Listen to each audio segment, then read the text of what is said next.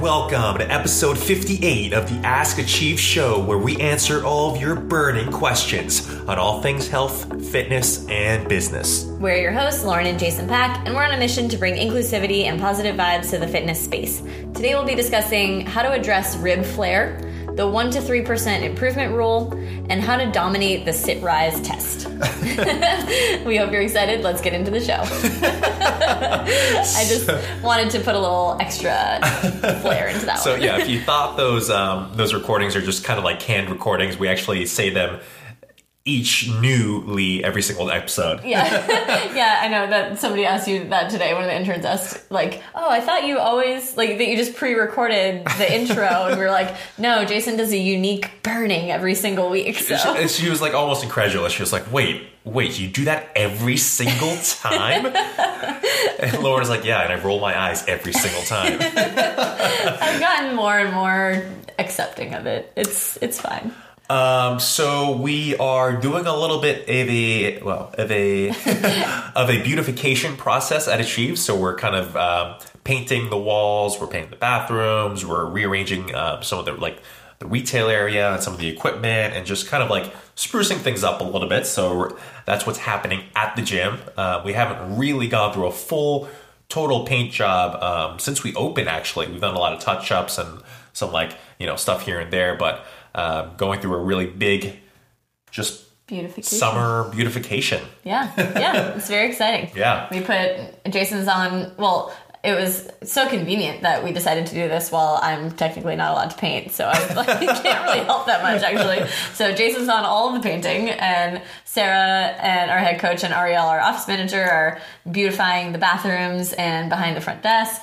Yep. And, yeah, you're, you're doing a lot of good taping though. You're taping I'm like taping like that's a probably champ. the toughest part actually. I love to tape actually. It's something something's very like I like the idea of having to make totally straight lines and Yeah, and I hate that. So yeah, per- perfect partnership. Such a good yet again. team. Such Yet a again. good team. All Okay. right. So we've been painting a lot, so some of the fumes have maybe gone to Jason's head. Um, all right, we're going to get into this. So today, the first question actually came via email, and uh, they put their first name as Rib Flarer with a winky face. I don't think that's her actual name. Her email is Brandy, so I'm assuming that's probably her name. Um, so she said, I have excessive rib flare, and it's particularly particularly worse on my left side. Even with cues to put my ribs down, it seems impossible to get my ribs down without raising my shoulders and head. After realizing my rib flare was hindering my core strength and posture, meaning my ribs are meaning when my ribs are flared, it seems I'm not properly engaging my core slash transverse abdominis. For the last nine months, from the encouragement of a core strengthening focused program, I've been using a prop such as a yoga bolster, pillow, or Bosu ball under my shoulders to enable me to get my ribs down. Um, I especially use these with dead bugs, glute bridges, and even supine stretching and breathing. And I'm just gonna fast forward a little bit here. Basically, she's asking. Um, she doesn't want to use the bolster for for a long term solution. It's sort of more of a short term solution, and she's asking how she can. Um, Look for a more long term approach to this correction um, without having to do anything like going to a chiropractor for um, like adjustments or anything like that. Okay, yeah. Um, first of all, um, just just kind of understanding that rib flare is actually super common and it's one of the the biggest things that we try to get people an awareness of how to control and how to strengthen their core to get out of that sort of extended position um, that's one of our primary focuses when our members first um, join um, but having said that, literally, I don't know, 99.9% of people that walk through our doors have some level of rib flare that we want to um, take care of. Um, but there's nothing it's not be there's nothing more beyond that like we're not like oh my god that person has rib flare they need to go to a chiropractor and get manipulated and adjusted it's just something that almost everyone has so um, something to not uh, you, you want to try to address it but nothing to really be too alarmed about and there's Yeah. plenty you can do to address it um, and it seems like she's doing actually all the right things, like using a bolster. That's ingenious. Uh, we like to do that with our members as well. That tend to be in an awkward position when their head's just resting on the floor, and we're trying to get them to do some core work. Uh, that we think that's perfect. Um, and then also, uh, it seems like she's doing all the like the right exercises as well, uh, based on her core strengthening program. So really, it seems like her rib cage likes to be in this sort of like stuck, extended posture, right? Even though Right. she's doing generally most of the right things. And this is very common as well. What ends up happening is when we when we're first born, we end up breathing just very pre- peacefully through our stomachs, our little Buddha bellies, right? and we breathe in naturally through there. But as we get older, we get more stress and life responsibilities hit and we start adulting and all that stuff happens. We start to breathe up towards our chest and our shoulders and our neck muscles. And so we end up not utilizing our diaphragm quite as well and we end up using more of our accessory muscles and we end up using more of like just like just general lung function to breathe and in order to um, basically bypass using the diaphragm as much, we end up arching our rib cage to make our accessory muscles in an easier position for them to breathe. And so we have to try to break that cycle a little bit. So what we have people do is we have them lay on their backs with their knees up and their feet down, and we have their hands on their rib cage. And what we have them do is breathe in through their nose and try to arch their rib cage and lower back up off the floor as much as possible while still keeping their hips down on the floor. And this really just gives them an understanding of what an extremely extended posture feels like. Because they're already slightly extended to begin with, they really need even a little bit more to understand what that kind of position is in space.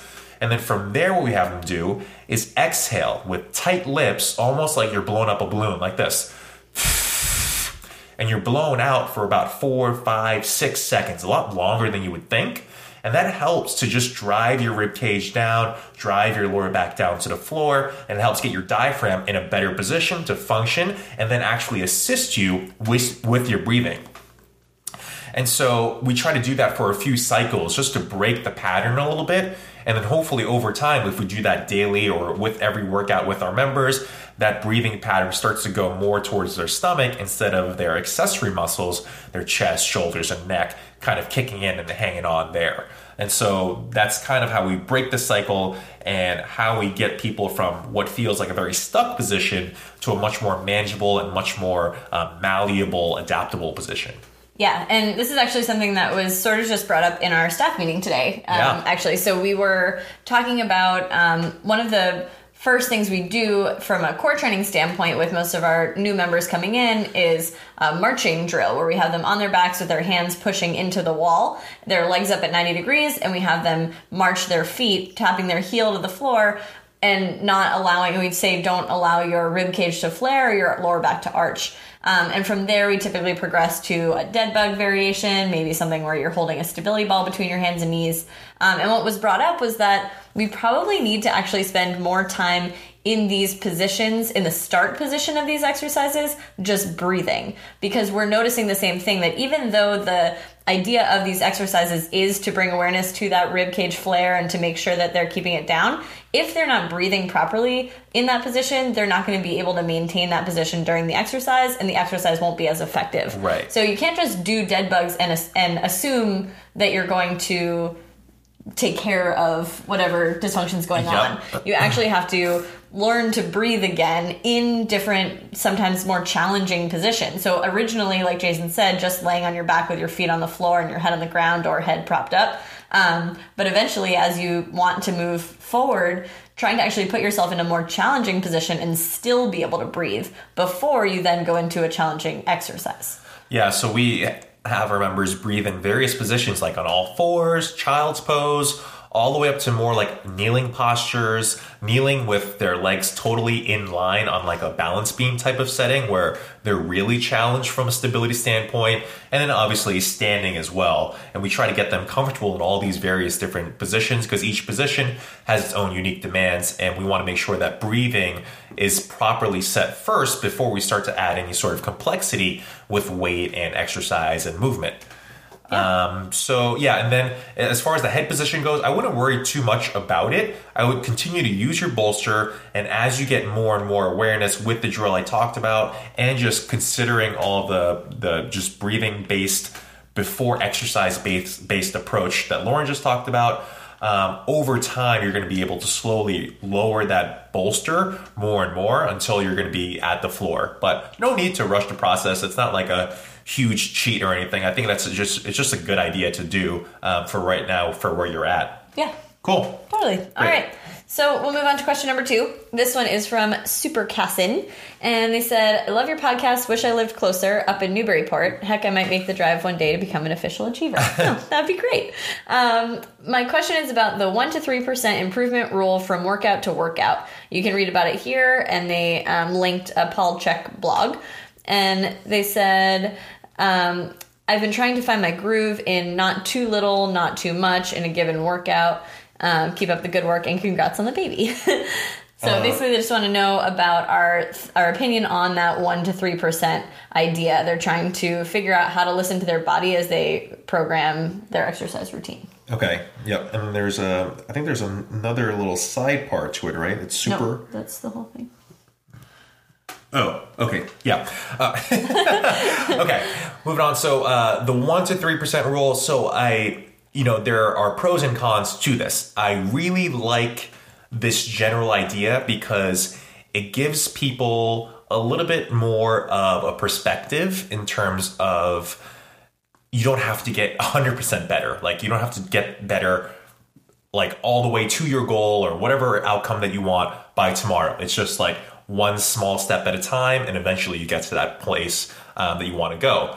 Um, especially with some of our members who kind of um, we give them the program and we show them what exercises to do and it's we really want them to push forward with a lot of their exercises whether it's increasing a little bit of reps at a time um, each and every workout or increasing the amount of weight for their squats um, let's say or for their deadlifts each and every workout because we're trying to spur that progress spur that adaptation so we really like it for someone, especially in the first like six to eight months of their training, because really that training process in that beginning six to eight months can be really linear. So you can pretty much like quote unquote like you hear these mantras like PR every day, get a little bit better every day, one more rep, all these different types of mantras. You can actually actually do that up until the 6 to 8 month mark or so. And then after that point, when you become more of sort of like an intermediate um, in the uh, strength training arena, you're going to have to take a little bit more of a calculated approach with your workouts and you're going to have to be a little bit better in terms of programming and periodizing your workout because otherwise if we all just linearly increase we'd all be benching a thousand pounds and squatting a thousand pounds and deadlifting a thousand pounds but it just doesn't work that way so we need to um, kind of like take things from more of a smarter approach, I would say, once we hit that point. And it's the reason why so many people adopt certain workout programs and have so much success in that first three, four, five, all the way up to eight months or so, or even the first year. And then, and then their body starts to adapt to that process because, again, you can't just progress linearly every single time. Yeah. Um, and the one one to three percent rule, basically, what they're saying is, um, I guess it was from an Olympic coach, Charlie Francis. Um, yep. You heard him, mm-hmm. and so he said, if you can't cannot improve today's performance in the gym over your last workout by one to three percent, you don't belong in the gym. In fact, you're working against yourself. Um, and I would I would a little bit argue against this. Yeah. Um, and that's kind of what you were just getting at is that that well okay i agree with it in certain ways mm-hmm. and i and i disagree with it in other ways so in one way i think that yes we always want to strive for improvement and but i think improvement doesn't isn't necessarily always about adding more weight on the bar mm. um, so in my opinion yeah you can improve 1% by being a little bit more mindful of your um, positioning, your body positioning in a squat this this workout, yep. or by um, taking a little bit more time to recover so that you can hit that next set a little bit harder. Like different things like that that can improve your workout without it being necessarily about the load on the bar. And I don't know, I haven't read the full article, so I don't know if that's if he means like one to three percent meaning percentage on the bar or mm-hmm. percentage percentage of weight, or just like are you getting a little bit better every day? Yeah. Um, you know, like I, I, would say that quote is a little bit of too much of a overgeneralization. Yeah. Um, but I do like the general thesis, especially when you take a step back and look at it more of a like from a macro lens. So, you know, when you are more of an intermediate and all the way up to an advanced standpoint, we might look at okay, this month over the course of the month they would get 1% to 3% better. And then we can start to um, make strides in the right direction. Um, you just can't expect someone who's intermediate slash advanced to just linearly progress like that every single workout. Just doesn't really work like that. However, maybe throughout the course of an, an Olympian's four year training cycle, they can improve three percent. Yeah. Right. So like, it, like it's just the more advanced you get, basically, the more time it takes to increase at that certain rate and that certain percentage, and it's just something to think about.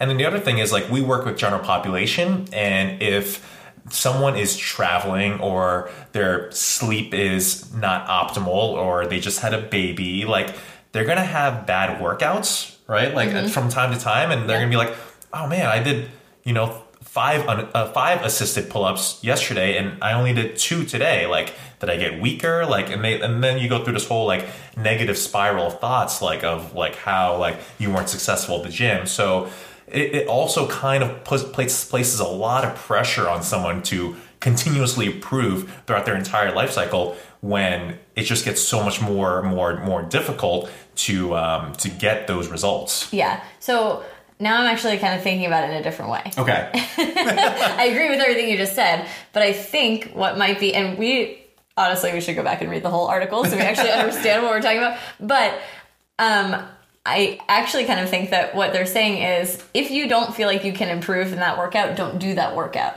I think what what he's saying is like because I think it's based on like stress, over stressing your body, um, and kind of agreeing with what you're saying is that sometimes like if you're feeling really terrible and you're feeling run down and you're feeling crappy and you can't go into the workout with this feeling of like I can get a little bit better, then maybe you should skip the workout as opposed to doing the workout. Yeah. Um, that's also a totally valid valid thing. So if that's what this is referring to, then I would say we more agree with it than disagree with it. Yeah, you know, but I, I think certain ways. I like because like you know, I would rather have that person who's totally sleep deprived, like actually make it into the gym and do a little bit of something and just like get some movement in that day than um than not. You know, Yeah. You know, unless they're like Unless it's like really really, bad. severe. Yeah. But like if it's gonna be like, especially having like a newborn, like like to try to get into that process of getting back on just like a fitness regimen, I think it's so important because that thing like it's not going to change, right? They're, the the baby at home is going to be crying for a for a long while, time. yeah. So um, in certain respects, I think it is important to push through that sort of fatigue and that sleep deprivation and stuff like that. So- Yeah, I was talking to one of our members who uh, she had said one time she read something that said if you're not sleeping eight hours a night, um, you might as well just skip the gym. And when she was like, when I read that, I had a three month old and a two and a half year old, and she was like, and I was like, are you kidding me right now? Like you're basically telling me I can never go to the gym. Like when am I going to get eight hours of sleep? And so she was like, no, that's really like that's really not taking into consideration what like other aspects of people's lives might be going on. And so Yeah.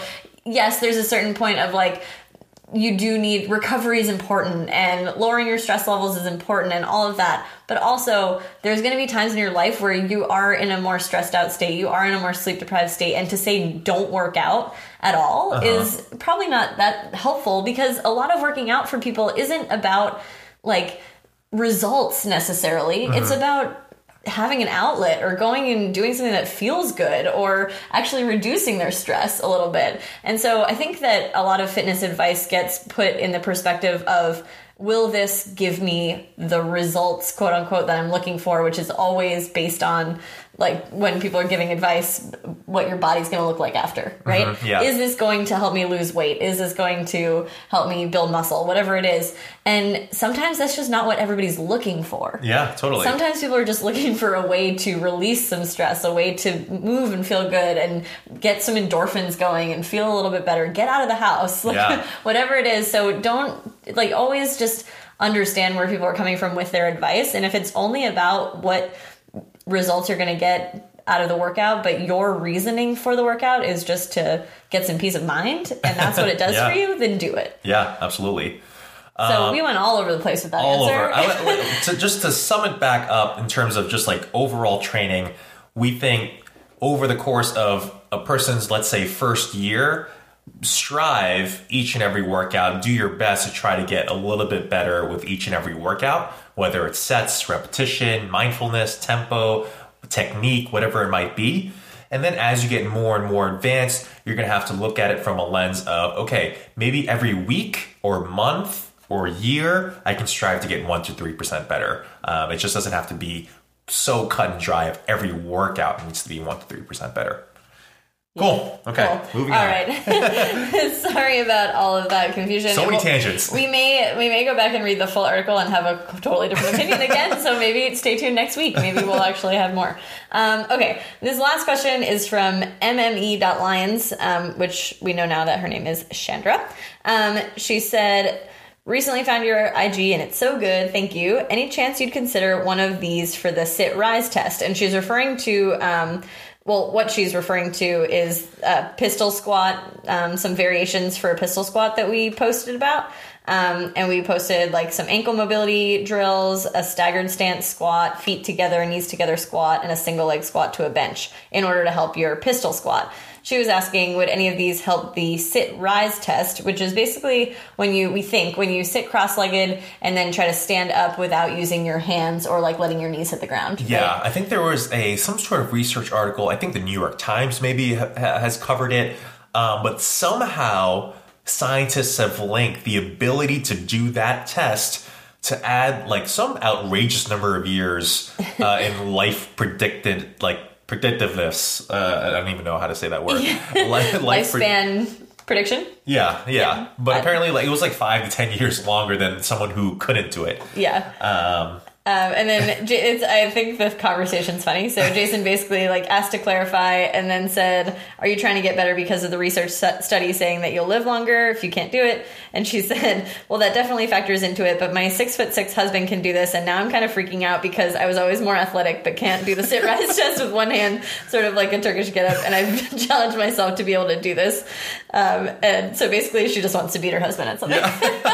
And I responded, I was like, "Why don't you just give your husband this one thing, just one thing?" And she said, "Yeah, he thinks that's pretty funny, Jason." so, um, but it's it's an interesting thing to wonder, like, why can't somebody do that? And if they can't do it, um, what are some things that could could help it out?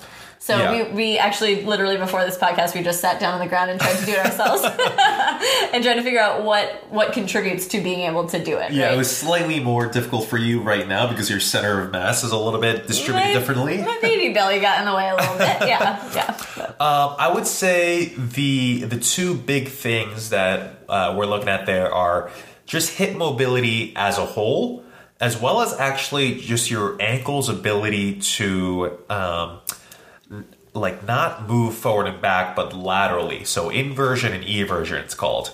Um, just the mobility in that aspect. And so one way you can address your hip mobility is um, a drill we really like to use is called a seated 90-90 hip switch. And what you're going to do is you're going to sit down on the floor with your right knee bent at a 90 degree angle, and then your left leg bent back behind you at also a 90 degree angle. Um, is there a better way to like say that? I don't think so. So like your yeah, your right leg is is out in front of you at 90 degrees, left leg is back behind you at 90 degrees. So you're in two 90 degree angles with your chest kind of pointed forward. Yeah, and so your right leg is in a position of external rotation, your left leg is in a position of internal rotation. And now your goal here is to, ideally without the use of your hands, but you can use your hands, slowly transition so that they're in the opposite position. So now your left leg is forward, right leg is back. Left leg is an external rotation, right leg is in, an internal rotation. Yeah, and you want to do that without moving your feet. So your feet Yes, stay yeah. planted in the same position. So your knees are basically like swinging up and around. Yeah. So your torso is going to kind of rotate a little bit, but your feet stay in place. That's the most important part. Your feet stay where they are, and your knees go up and around and up and around. Yeah. As you go. now, once you get to that position, once you transition and switch, you want to hold that for about two, three, even longer. You can go 30 to 45 second holds and just breathe in that position. And then again, very slowly transition to the other direction and breathe and hold. And you can use this as part of a mobility drill before your warm ups, or you can just use this like daily, like in the morning or at night before you go to bed, and just do it more of a long duration type of thing. Because that drill, the sit rise test, really requires a lot of hip flexibility and mobility to kind of get into that optimal position. And then from there, uh, your like I said before, your ankle really needs a lot of side to side mobility. Um, one drill that we like to use are called um, runners use this a lot called gate swings. Um, basically, you want to be let's say two two to three feet away from a wall, and you want to lean yourself against the wall and support yourself with your hands. So it's like a tall plank, but supported by a wall. And what you're going to do is you're going to raise your right knee up towards your chest until it's at about a 90 degree angle. So 90 degrees from your hip, and then also 90 degrees of your knee. And what you're going to do is you're going to swing that right knee back and forth, side to side. And your goal is to try to keep your left foot, the one that's down on the floor, planted perfectly straight ahead. You don't want it to toe out at all. So you want to make sure that it's perfectly straight. And yes, it does give you a lot of um, dynamic adductor stretching, inner thigh stretching of the right leg. But also in the down left foot, left ankle, you're getting a lot of side to side mobility benefits as well. Anything along that front in terms of, uh, I mean, I guess you could literally just kind of like move your ankle to the side, back and Just forth. kind of like mobilize, yeah. But I like the leg swing because it's dynamic. Um, and it helps you, yeah, it helps you to stabilize. So I, I like those two drills a lot. I think those would both help a lot. Um, And then maybe like your classic butterfly stretch, like you can be seated, Yeah. seated, seated. It's been a long day.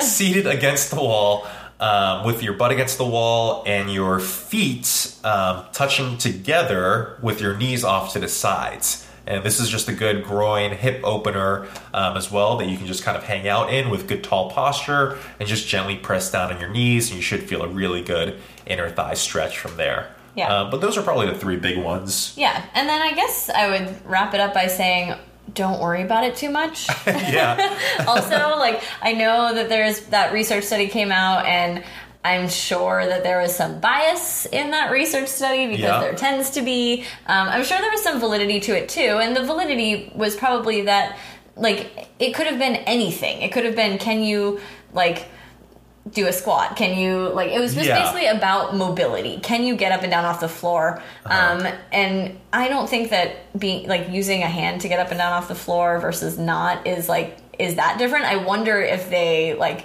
measured people who couldn't get up off the floor at all without assistance or could use one hand like Yeah. how how many years that took off or whatever Yeah. but really what i'm saying is keep moving maintain a level of mobility and flexibility and stability throughout your life and i wouldn't worry so much about if you can do a little bit of an arbitrary test that that some researchers put together Yeah, there's something that like, like the media loves to just over sensationalize and just over dramatize um, just basic like research materials, and it's like you just go back to that article it's like, whoa, that's not even what they were talking about at all. But they found one little piece of content that they took totally out of context, and now it's like. You know, now it's almost like fear mongering kind of thing. you're gonna die if you can't do this test and you're like oh my god So, um, just by the mere fact that it seems like this person works out regularly and is active and is a healthy person and just has it at the forefront of their mind, like Uh, we think you're going to be totally fine. yeah. I was just gonna say but i, I do validate the like feeling of wanting to beat your husband because I, I get that. Lauren is just mildly competitive, mildly. Mildly. that's putting it very the, the lightly. first time I realized just how competitive Lauren was, she was playing washers against her grandmother, and her grandmother was just dominating her. and you literally just at the end of the game just stormed off. You're like, I, I need a moment to myself. Like I need to just like regroup my losses here. I was here. so upset. I was so upset. I couldn't believe my grandmother was beating me. I can't. I can't lose. I'm so bad I at mean, your grandmother's athletic, yeah.